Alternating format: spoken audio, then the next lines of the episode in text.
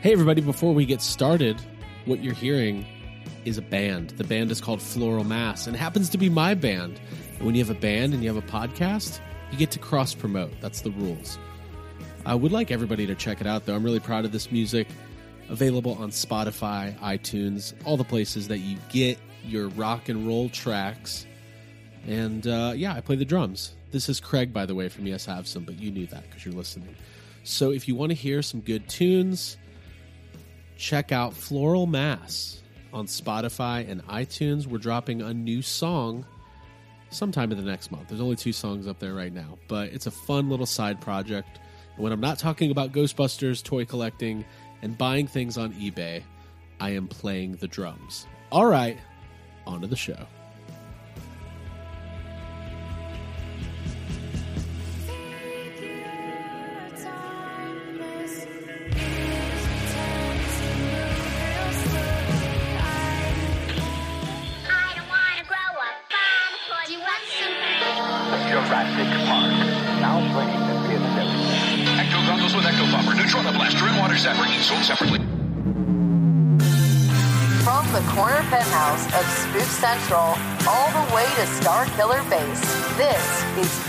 Some Podcast. Do I?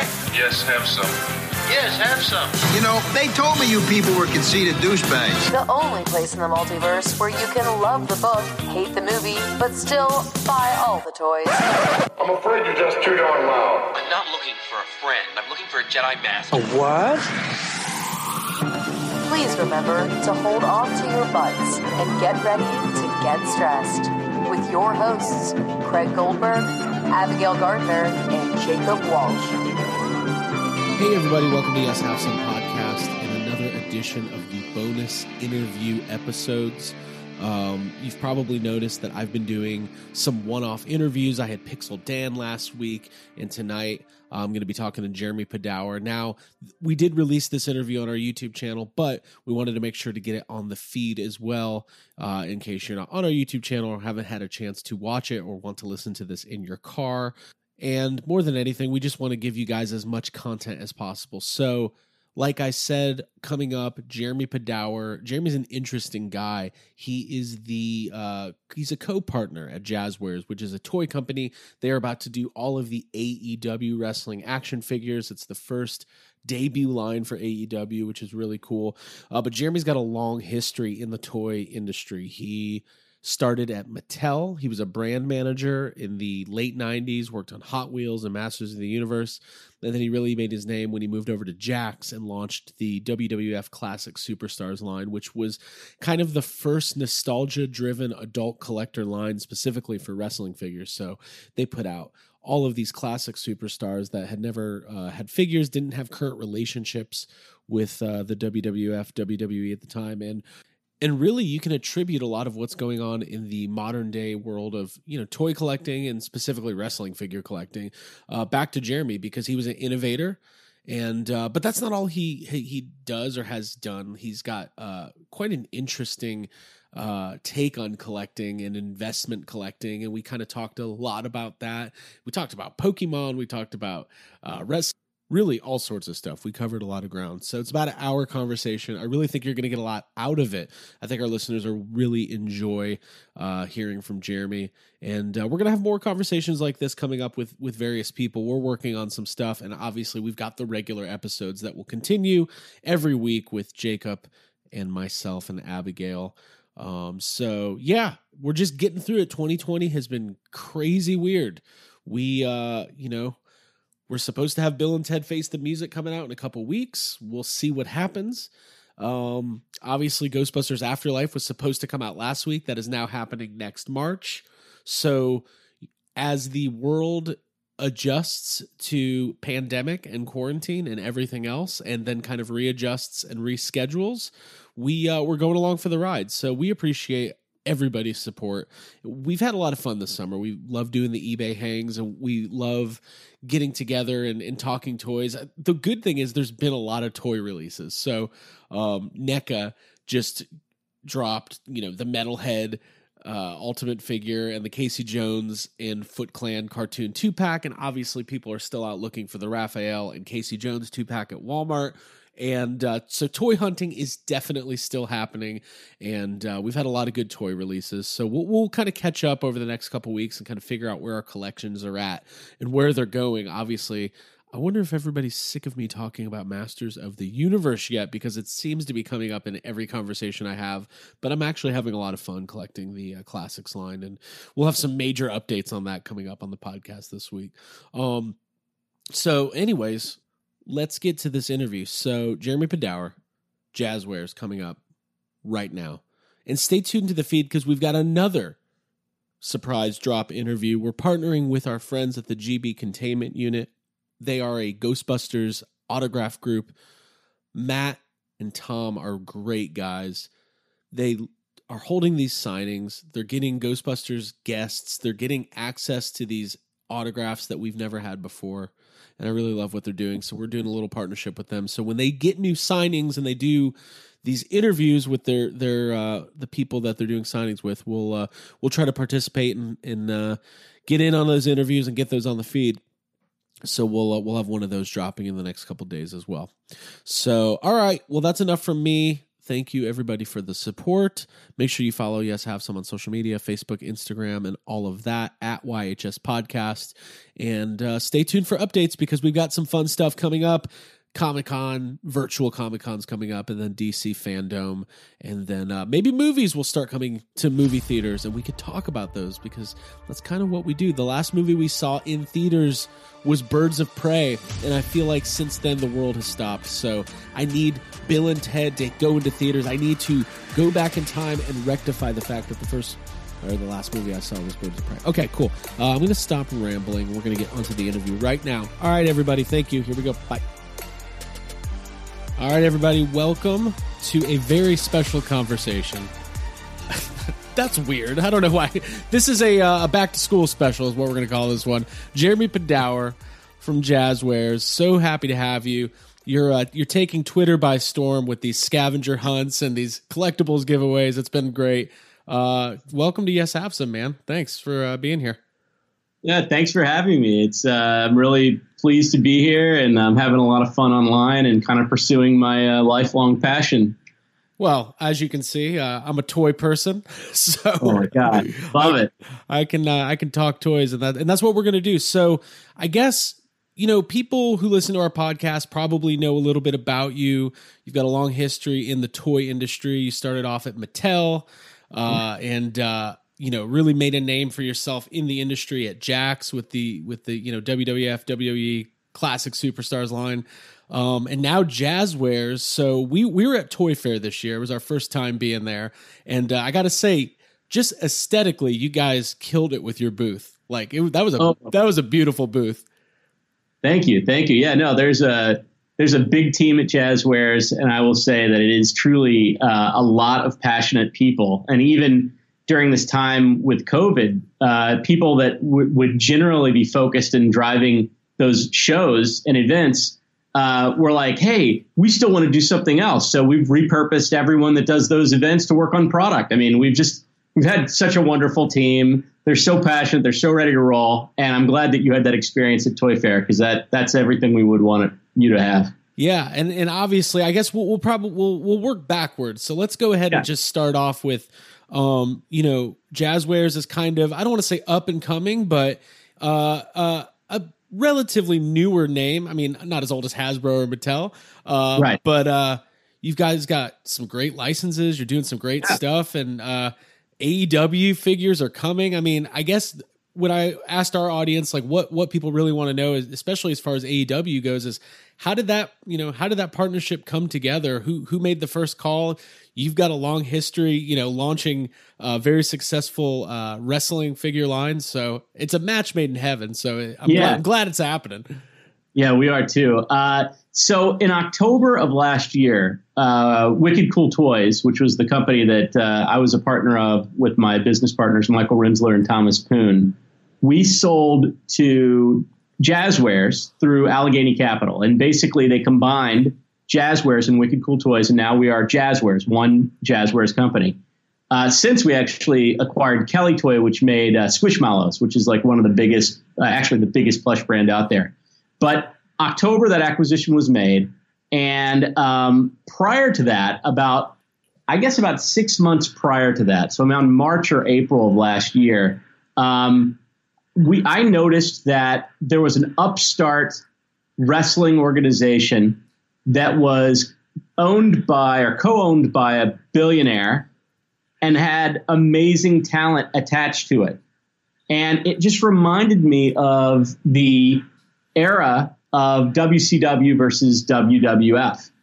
Yeah. And because Yeah. I've been involved in wrestling stuff for 20 years, I, I came in on wrestling just after the Attitude Era. And we can get into that. But I'm very, very familiar and uh, excited because I, I knew that it takes a lot of capital and a lot of power to launch a national or global wrestling organization.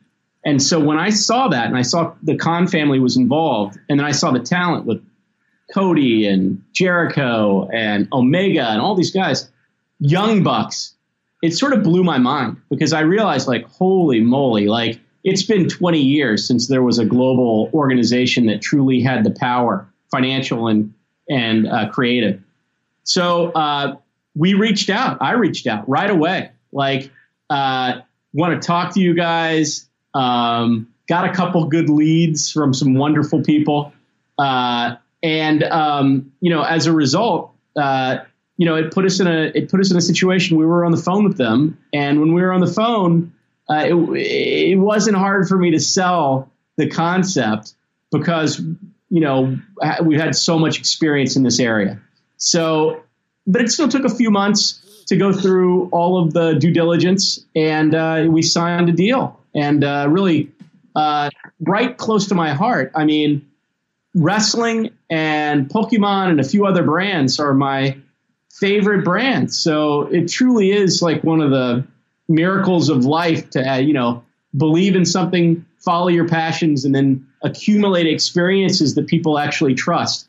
It, it, you know, I'm thrilled to be where I am right now in my career. Yeah, that's Yeah. A, that's amazing. I think like for you, you know, for those who don't remember, for those who do, uh, classic superstars was this uh, incredible line that kind of relaunched my personal excitement in collecting and wrestling figures.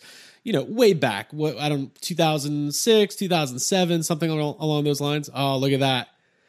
Ultimate Warrior, New York Toy Fair. This was October of 2013 when we first launched uh, Classic Superstars. And I'm sorry, 2003. Did I say 13? Yeah. Oh my God, I'm old, man. It's the fine, decades it's fine. together.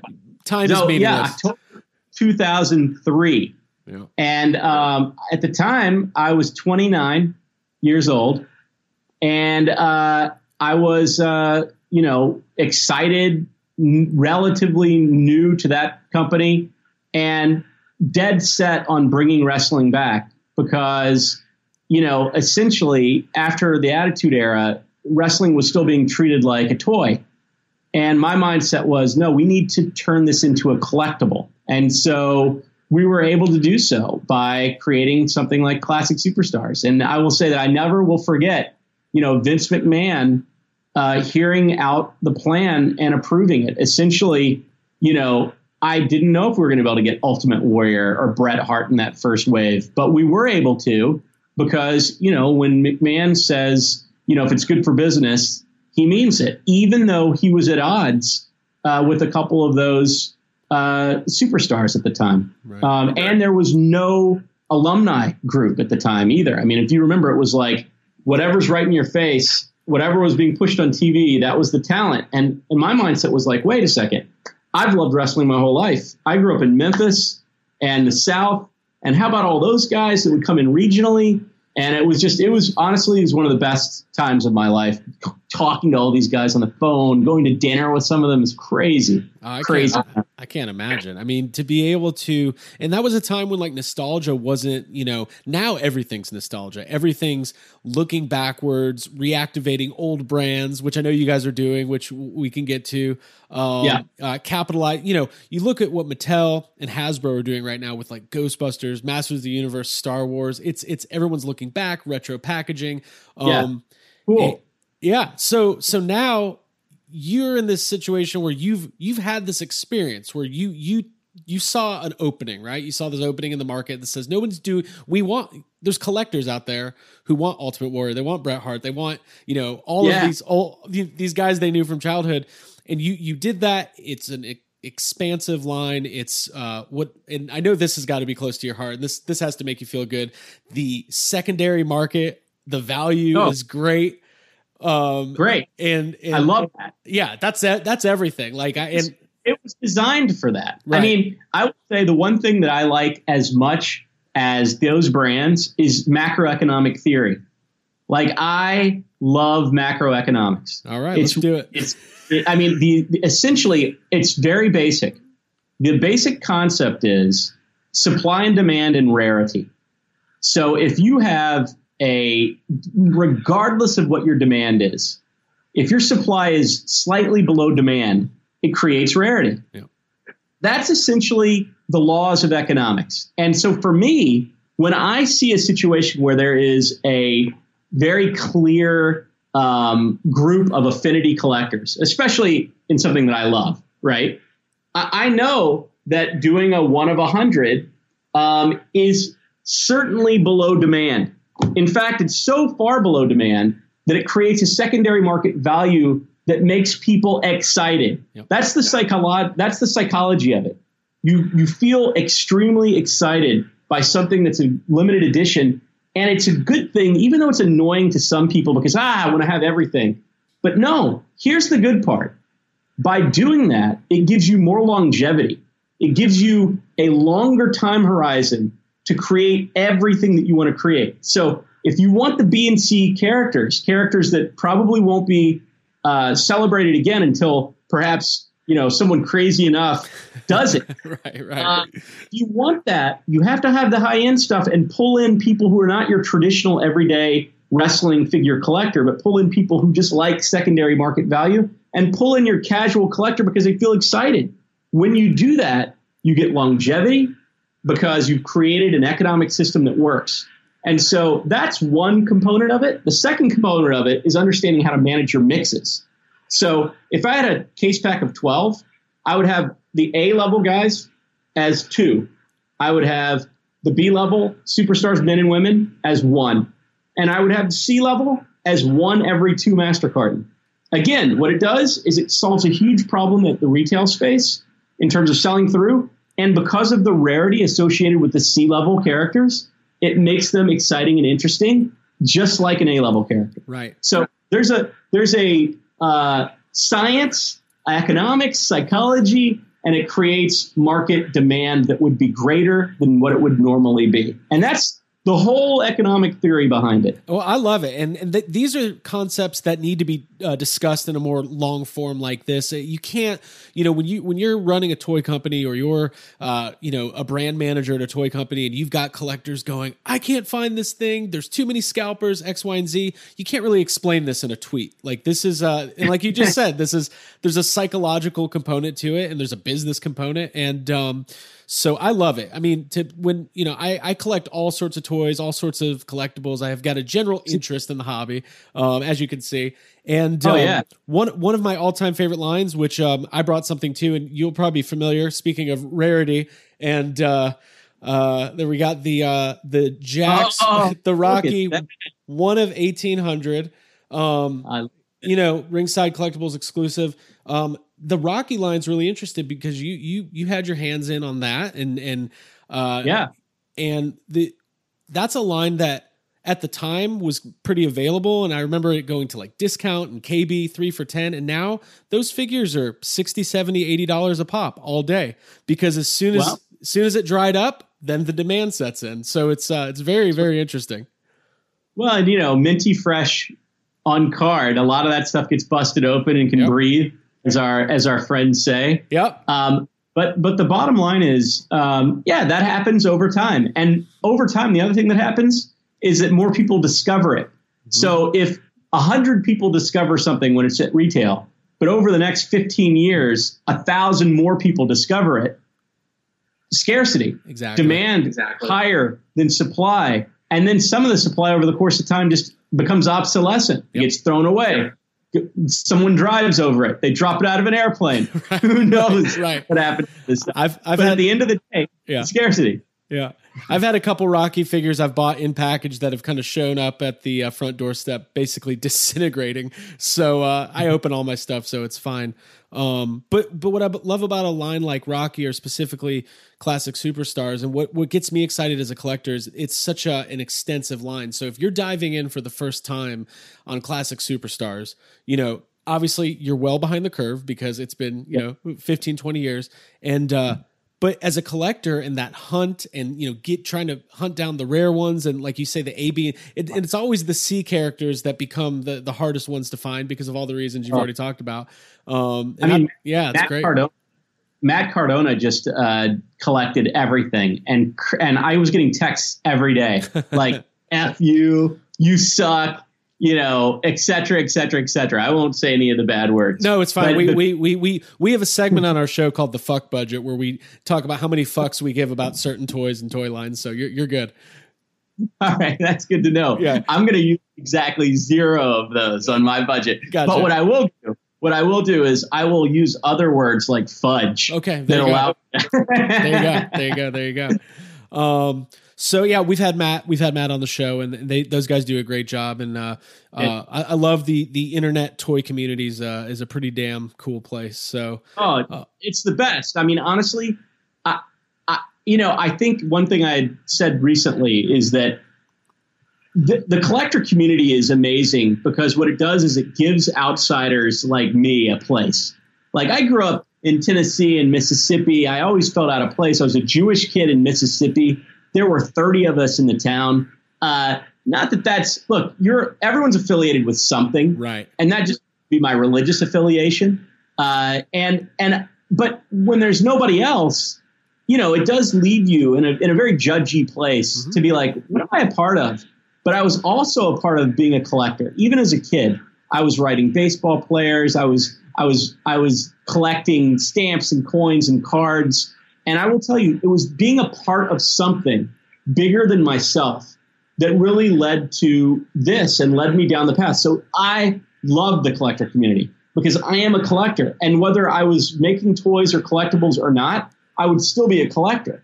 I mean, so it's that mentality absolutely that that sort of you know leads me to to spending time with you because I you know we're the same we're the same philosophy we're the same people yeah, and I can relate to that. So I, I mean, I, I was uh, uh, you know Goldberg. I was a Jewish kid and Uh, 20 minutes south of Atlanta. I think if I was about 20 minutes north Oh. of 20 minutes north of Atlanta, I would have had more uh, camaraderie as far as being uh, being Jewish. But 20 minutes south of Atlanta, I, nobody even until Bill Goldberg debuted in WCW, I, no one had ever even heard of my last name before. And then it was just, is that your uncle? It's like, no.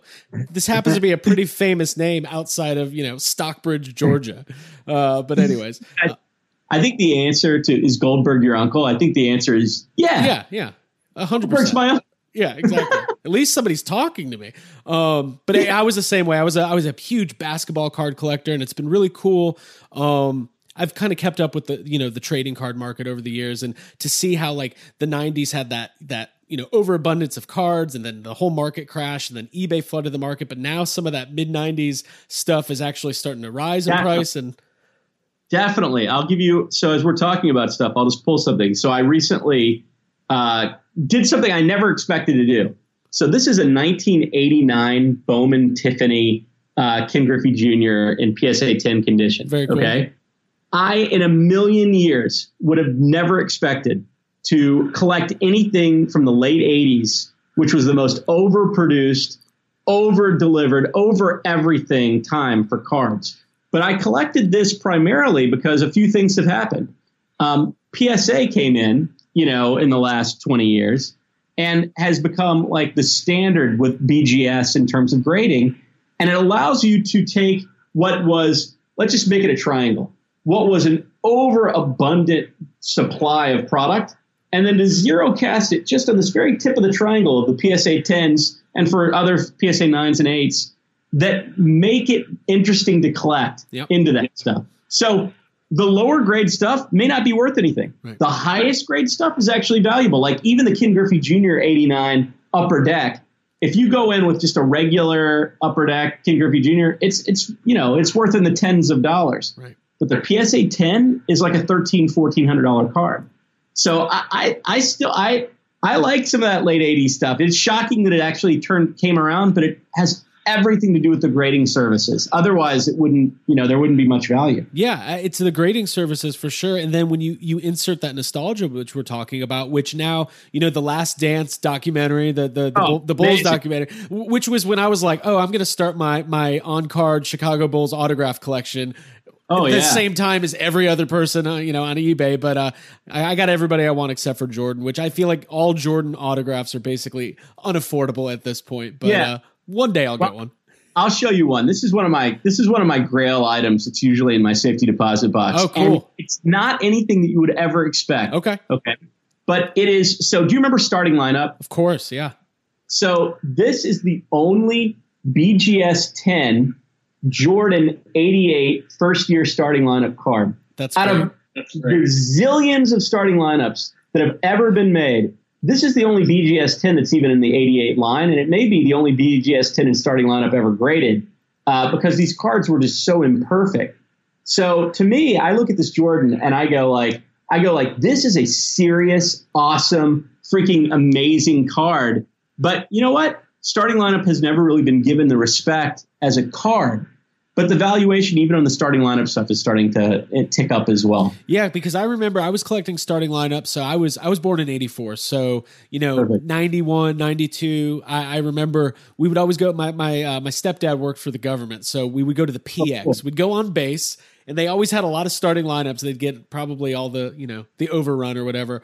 Um, and there was a time when like those early release Jordan, Magic Johnson, David Robinson, like all those players, they were ticking up in price. And then that same thing with the cards, they just it just crashed. And now Yeah. in 2020, they're they're creeping back up again. So uh, uh, very cool. That that that you know that card is amazing. That you know, and, and if you, I remember, it. even I remember looking at those cards, and they're kind of cheap. You know, really cheap cardboard, Yeah. off center, cut poorly. like, uh, so that's great. That's a that's definitely a holy grail. so getting this in this condition, it's just so. And, and I think about it because I know I even, you know, I, I'm close with the people that actually even worked on the starting lineup cards, even to kick it off. Like one of my buddies, Tom McGrath, was at Kenner at the time.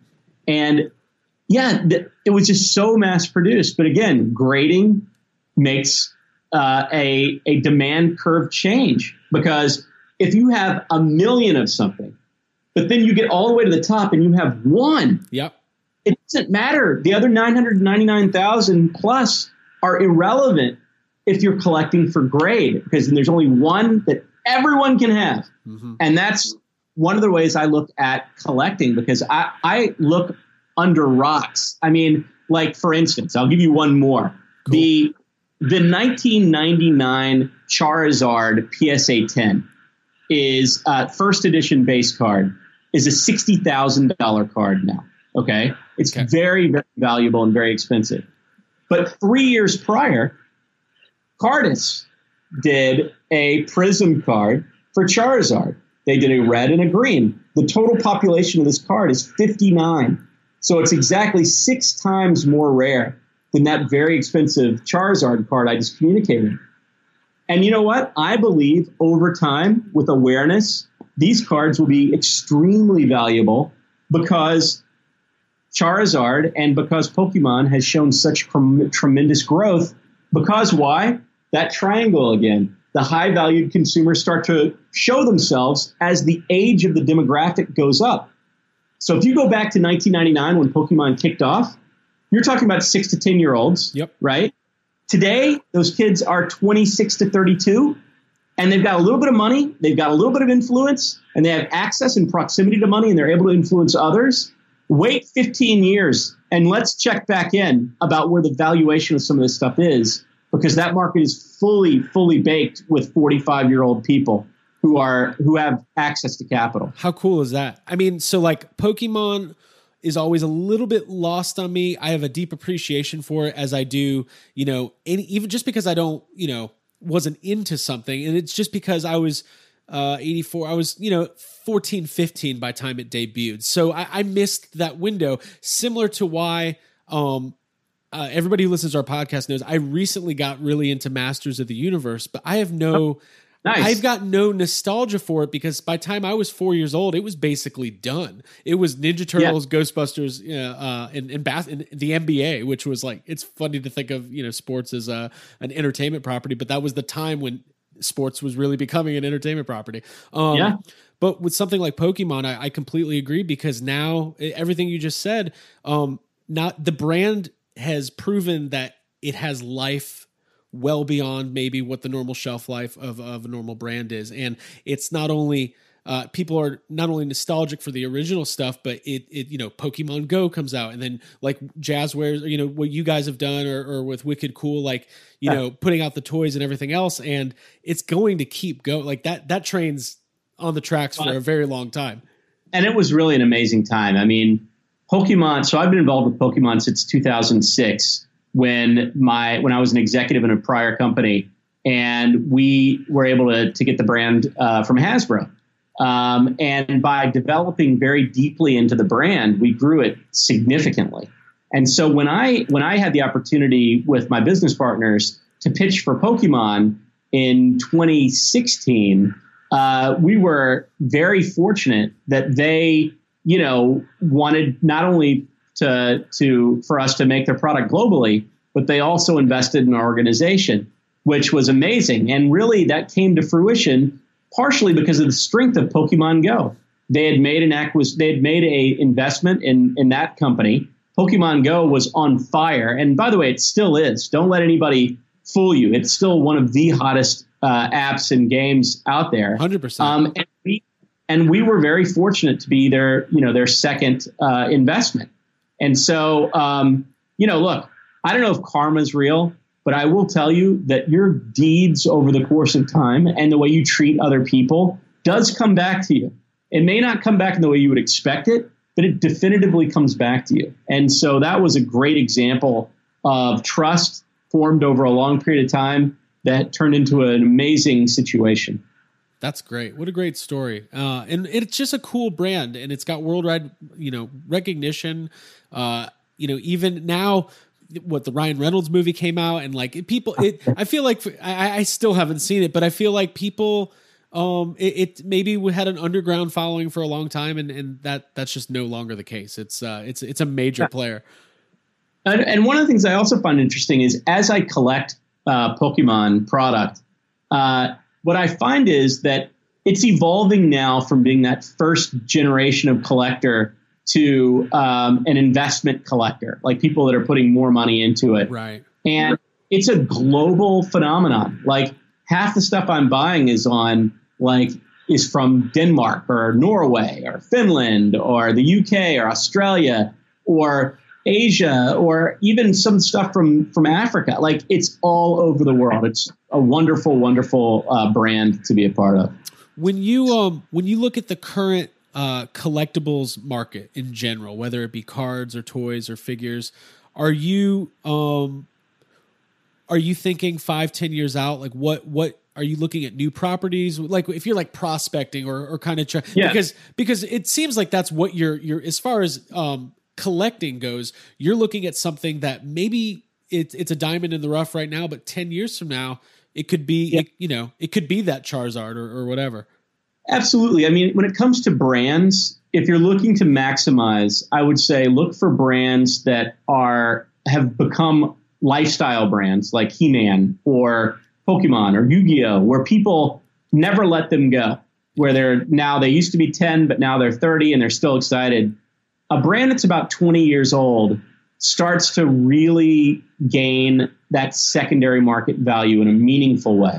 Um, by the time they're 30 years old, again, you've got kids that are now turning 40, 45. Like, then you've got a full on, like, fully vetted brand. And so, what I think is going to happen is like, you get for go forward 10 years and you're going to see like brands like Harry Potter, Neopets, uh, you know, um, Pokemon, Magic continuing, um, just gaining in value because again, people have had a career and now they are investing more deeply into the brands and the things that they loved. Right. And just after that, Roblox, Minecraft, Right. keep going, and uh, this stuff becomes very, very interesting to people. Yeah, I um, you know, speaking of He-Man and Masters of the Universe, I know you were involved, or I think you had some involvement in the what was it the, the.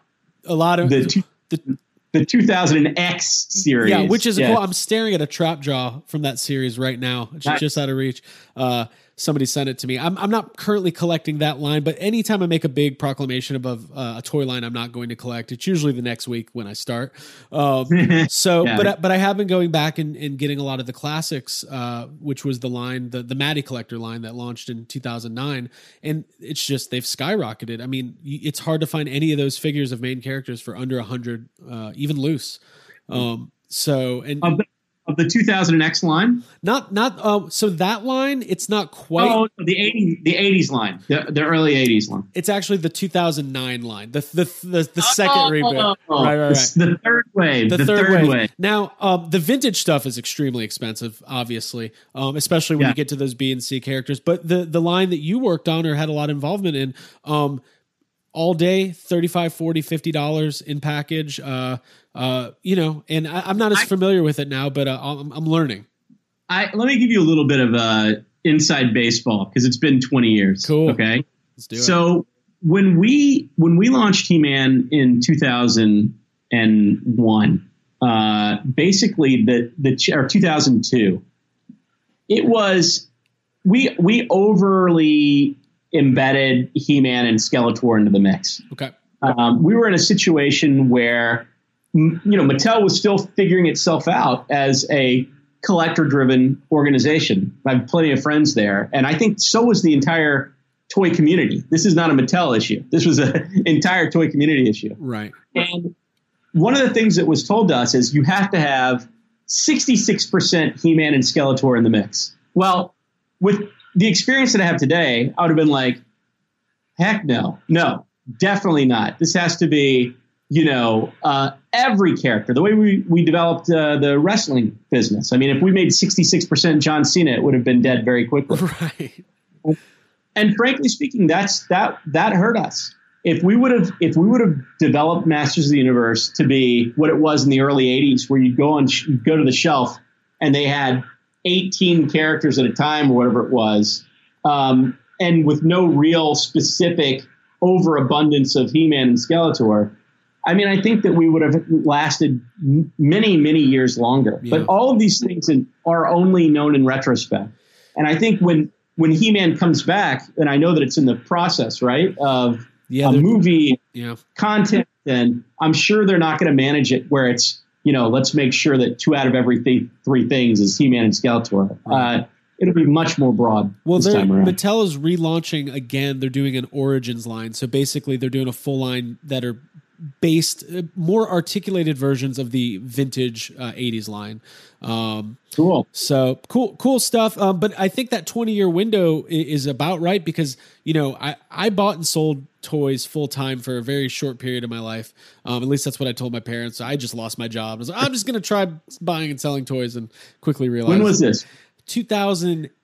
2010 2011 so this was a, a really bad time. This is when pawn stars started getting really popular and everybody thought that everything they had was worth uh, either uh, ebay prices or, or my, it, it became hard to flip and uh, and to, to make any real profit. But um Yep.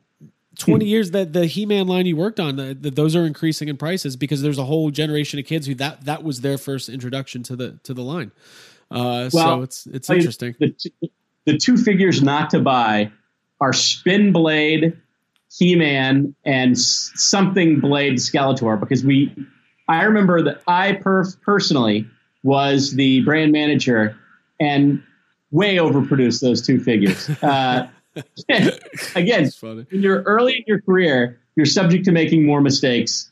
Uh, and and that's probably one of the bigger mistakes I've ever made in my career.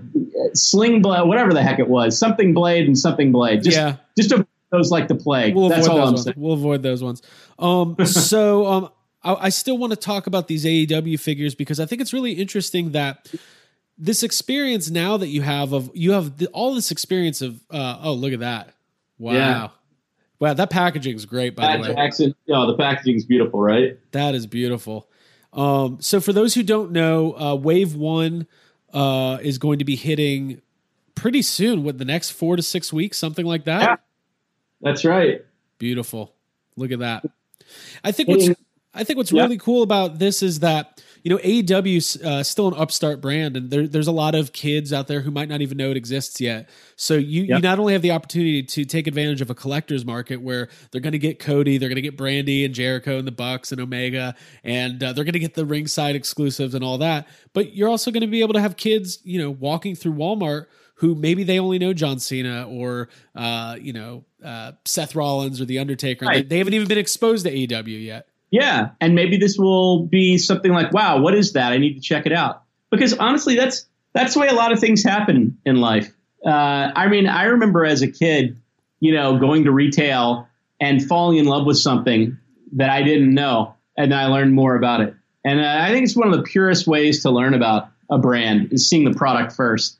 It's it's not the most successful strategy for a consumer products company to follow, but on an individual basis, I mean, look, I remember being a kid and going to retail and finding brands I just didn't even know. I mean, I didn't think I saw Star Wars uh, until I saw the figures. And when I saw the figures, I was like, whoa, that is awesome. What the heck is that? Right. And it made me more interested. Uh, G.I. Joe.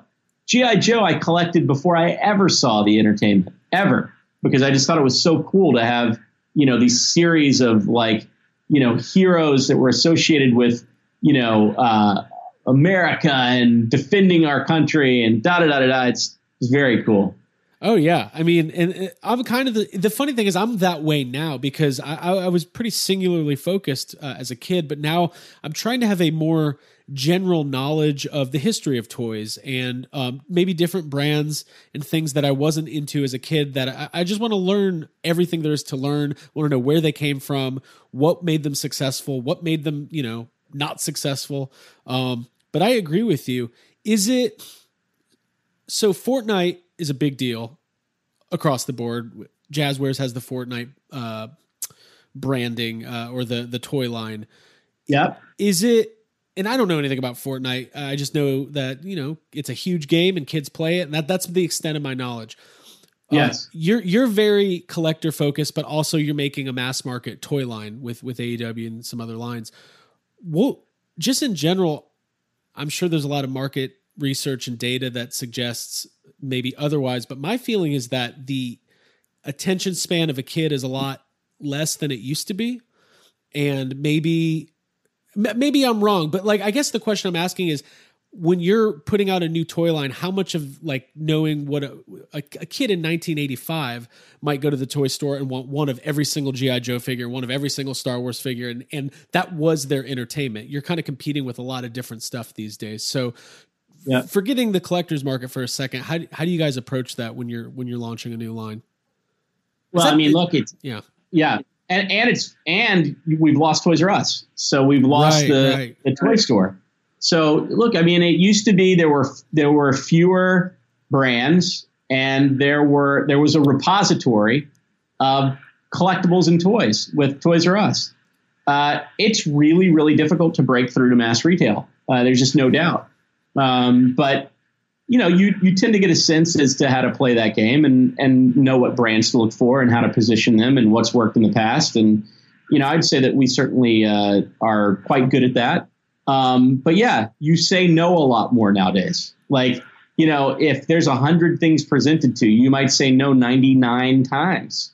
Uh, back, you know, 20 years ago, if there were 100 things presented to you, you might say no 89 times. Right. Uh, it's just there's so much more. But yeah, I mean, look, the impact is still very, very tremendous. And plus, now you know you've got online, and even though there's no toy store with uh, Toys R Us, every retailer has the opportunity to go deeper because they have an online presence. And certainly, you know, uh, look, I'd say Amazon probably has uh, practically everything that you may have found at Toys R Us, and uh, with a little, little even more obscurities.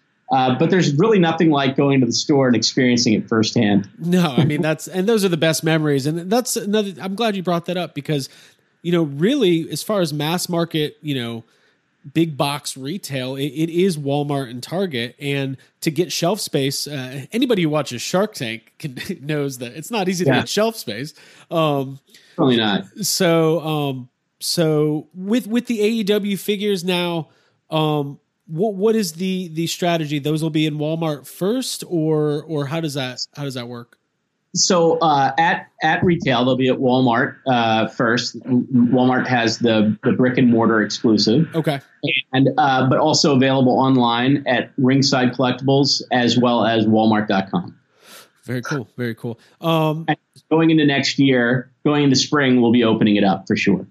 Cool, cool, cool. Yeah, and I mean, I think um w- what i'm excited about with with and and it's weird because I, I always tell people i'm more than i'm much more than a casual wrestling fan because i listen to a lot of wrestling podcasts and i've uh, kept up with it you know at least have my finger on the pulse for basically my entire life. Um yeah. but um it, it's hard to to you know there's a lot of wrestling content out there.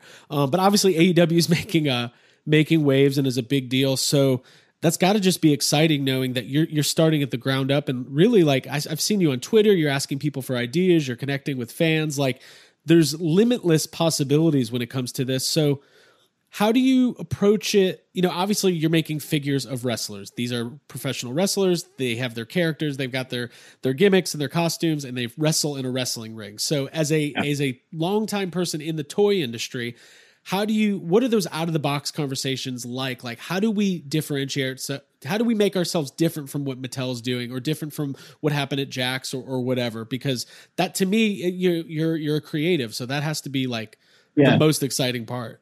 Yeah it's exciting and i think listen i think if you look at the progression of the action figure universe at least in the wrestling figures um, you went from ljn well, actually, I won't even go prior to LJN, but you went LJN with the big, bulky, sort of rubbery figures right. to the Hasbro's, which were still not necessarily realistic, but had a battle action, to Jakks, which were much more realistic and became even more realistic over the course of time, to Mattel, where they nailed the scale.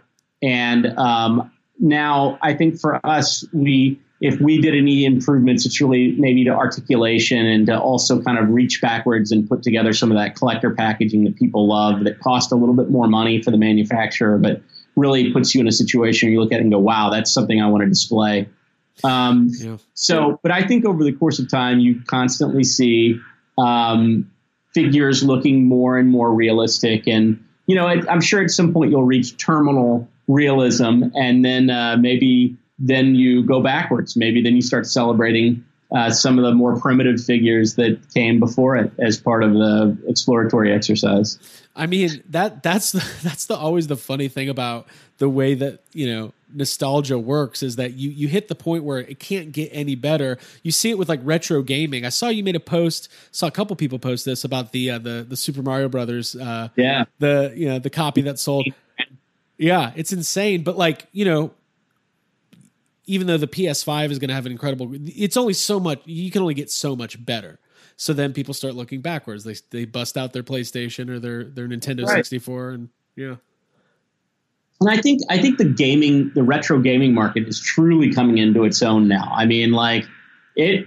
I mean, I think that a lot of people are going to start investing in vintage gaming. Um, but look, I mean, why not? It's a it's a tangible object that represents something that you loved and um, why why wouldn't it uh, you know have premium value, even though a lot of the utility is on the digital element that's inside the cartridge? Um, it still represents something that you engaged with so much as a child. I just I, I think that the value of, of, that is going to maintain and grow over time. Right, and for me as a collector, like I like to display things. So to me, I, have been looking at the old. Uh, the the first two Back to the Future games for for Nintendo. Um, I'm not going to play them, but I want the box art and I want the uh, the the cartridge and the and the uh, the game guide and everything because I I had it and now I need to have it again. Absolutely. Absolutely. No, I mean I I think uh, anything anything that has that tangible element. Um, I, you know, it's look, we're losing some of that nowadays. Everything, the stuff that's purely digital, is a little bit more difficult to embrace as you get older. I mean, you know, how do you show off a digital avatar? I, I don't know. I, and and so I think that it's collecting is evolving. Obviously, I mean, my kid plays Rob, Robo. We make Roblox toys, but my kid plays Roblox. You know, she has a PhD in it at this point. Right, I think right. she's, uh, and she has digital uh, elements, um, whether it be gear or pets or characters that have premium secondary market value. Um, but it's still not something that you can show off on a shelf.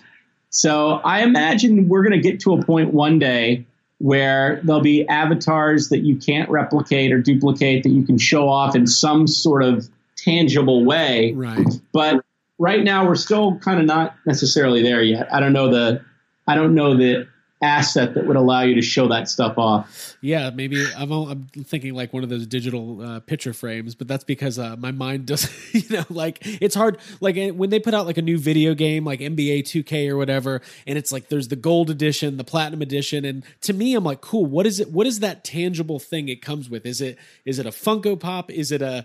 And it's like no, you just get more stuff in the game, and that's always hard Yeah. for me to to. I'm like, well, I want to. How do I take a picture of it? Absolutely, and it's it- so I I think it's a missed opportunity, and certainly there is the opportunity um, to work with uh, gaming companies to provide something tangible to say I had the platinum edition, and here's how you know because I have this thing, and uh, I honestly think that that is a a whole business model that is uh, waiting to happen. Oh, 100%. I don't remember what it was. I was in a GameStop a couple this was before quarantine or anything like that, but I was I was in a GameStop and they were running some promotion. I think it was a limited edition uh, enamel pin for for Fortnite. Um Cool.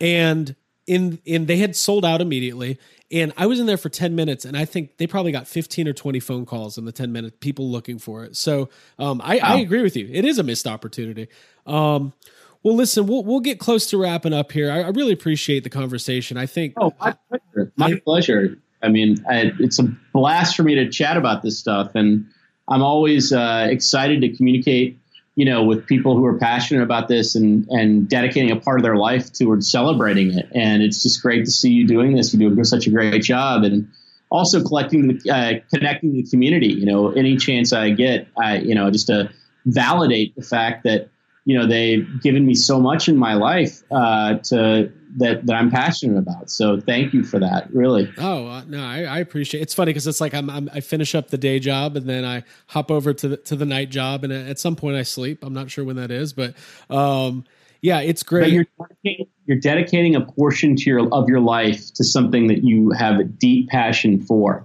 Yep. and um, whether you know whether it's 100 percent of your professional life or whether it's five percent of your professional life, you have something at stake. You have a toe in it, and in your case, a lot more than that. And and what I say to people, you know, because I I challenge people all the time, like, are you doing what you feel passionate about? it doesn't mean you have to do what you feel passionate about for a career or every day or every second. It just means that if you like gardening and you're not the state park arborist, that's fine. But have a little garden. Plant a tomato garden. Plant something. Have a have a thumb in it because that is good for your soul. Hundred And percent. someone said to me the other day, like, oh, I wish I had a retail store. I'm like, well, you can go on eBay, set up a storefront, sell two or three things a month. Go and buy. So it doesn't even matter. Go to a yard sale. Find a few things that you find fun.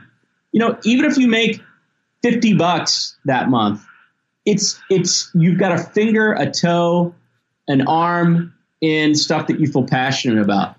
And that's enough. I mean, I'll tell you, like, my my my cup overfloweth with the stuff that I love in my life. But even when the day will come where it won't, the day will come where I'm retired or I'm no longer, you know, focused on toys and collectibles professionally anymore. And I'll keep a toe in for sure, no doubt about it. I may not work at a toy company, but I'll collect and I'll talk about it and I'll always be in it. So my parting words really um, are follow your passions at least a little bit. Keep it in your life. Keep it close to your heart. And uh, and I love what you're doing. It's very clear to me that you're living your professional career, but you're also living your passions as well. And they may be one and the same, but you are definitely doing both.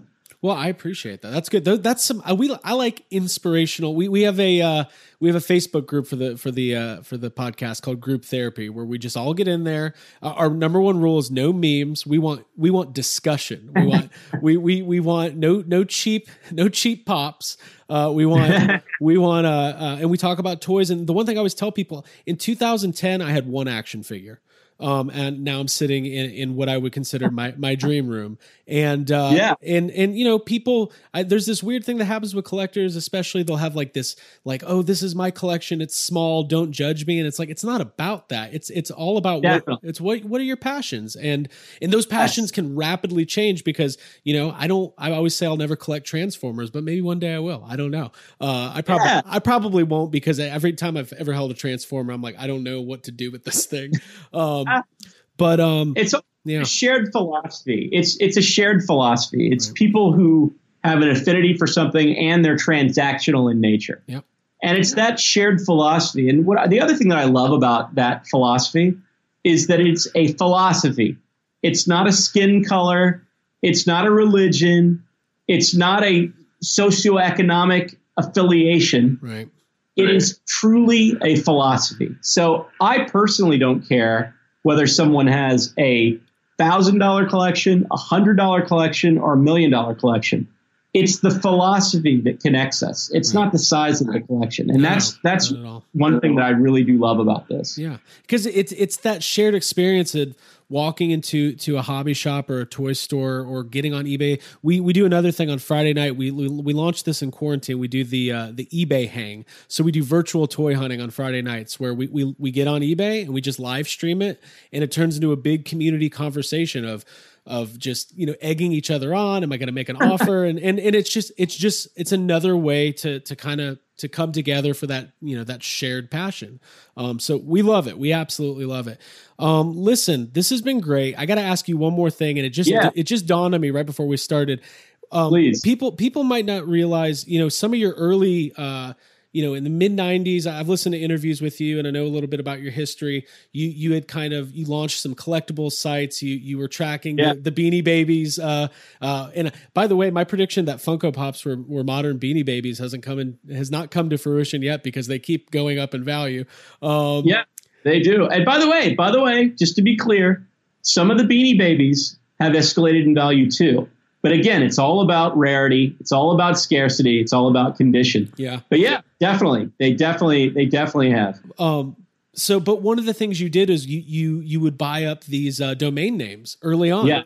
and there was the report this week of of the guy who about 10 years ago had bought all of these possible domain names for for the future Washington Redskins name change and I don't know if you read about this um, but he owns like 20 of these names that are all rumored names and he's kind and now like he's got the the the red tails and the Washington Generals he bought them all uh, basically looking in the future, saying eventually the Redskins are going to change their name, and uh, now he's going to have to. There's a good chance he's gonna he's gonna profit off of it, which is kind of interesting.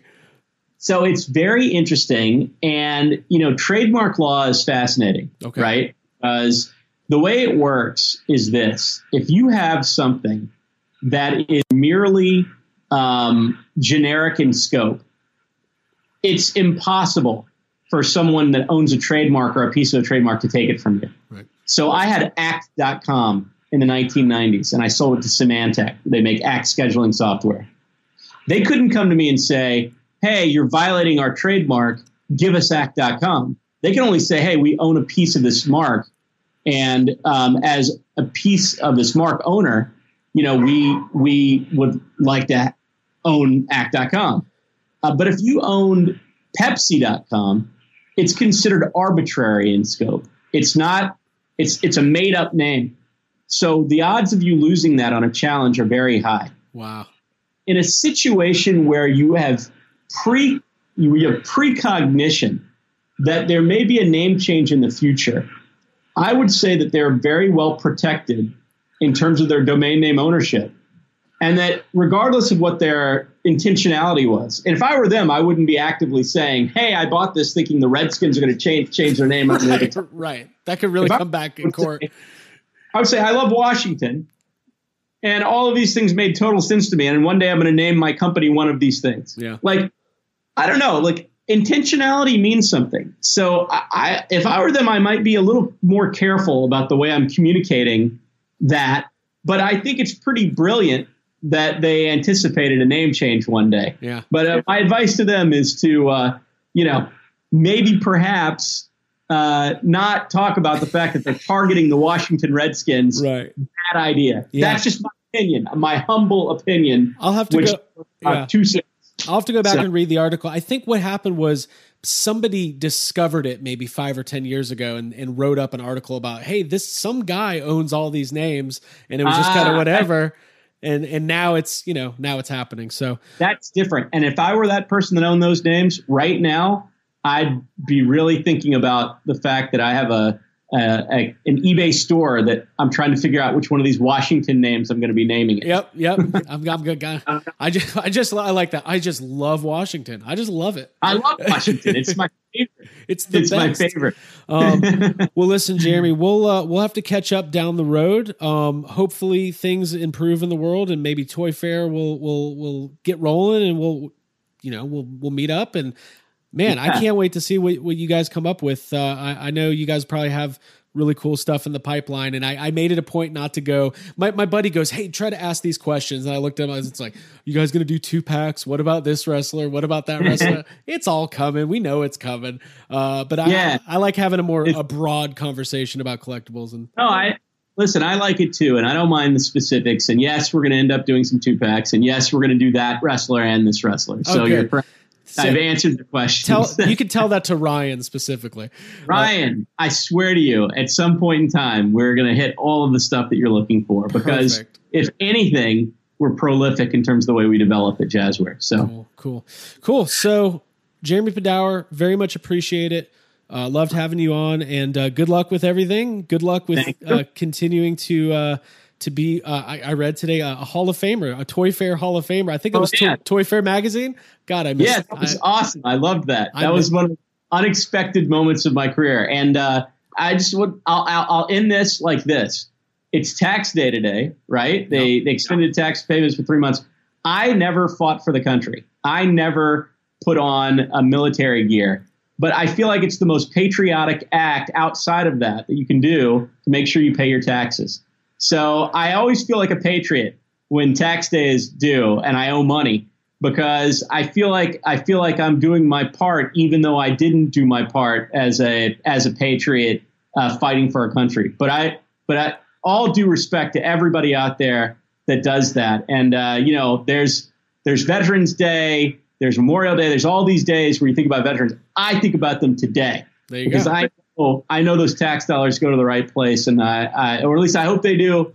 And uh, like I said before, on a separate note, keep a toe keep a toe dipped firmly in your passions. Keep it in there because uh, at the end of the day, that's what keeps our heart beating, right? Hundred percent. That that's what it's all about. Uh, I like this. This was inspirational. Uh, we'll next time we'll we'll have you on and we'll we'll talk about if you've got that that Hulk Hogan card yet because I know it slipped through your hands this week. Ah, yeah, horrible, horrible outcome. Finishing second didn't feel very good, but you know what? Somebody wanted it really, really badly. Right, right. Well, listen, everybody. Jeremy Padawer, AEW, Jazwares. It's all happening.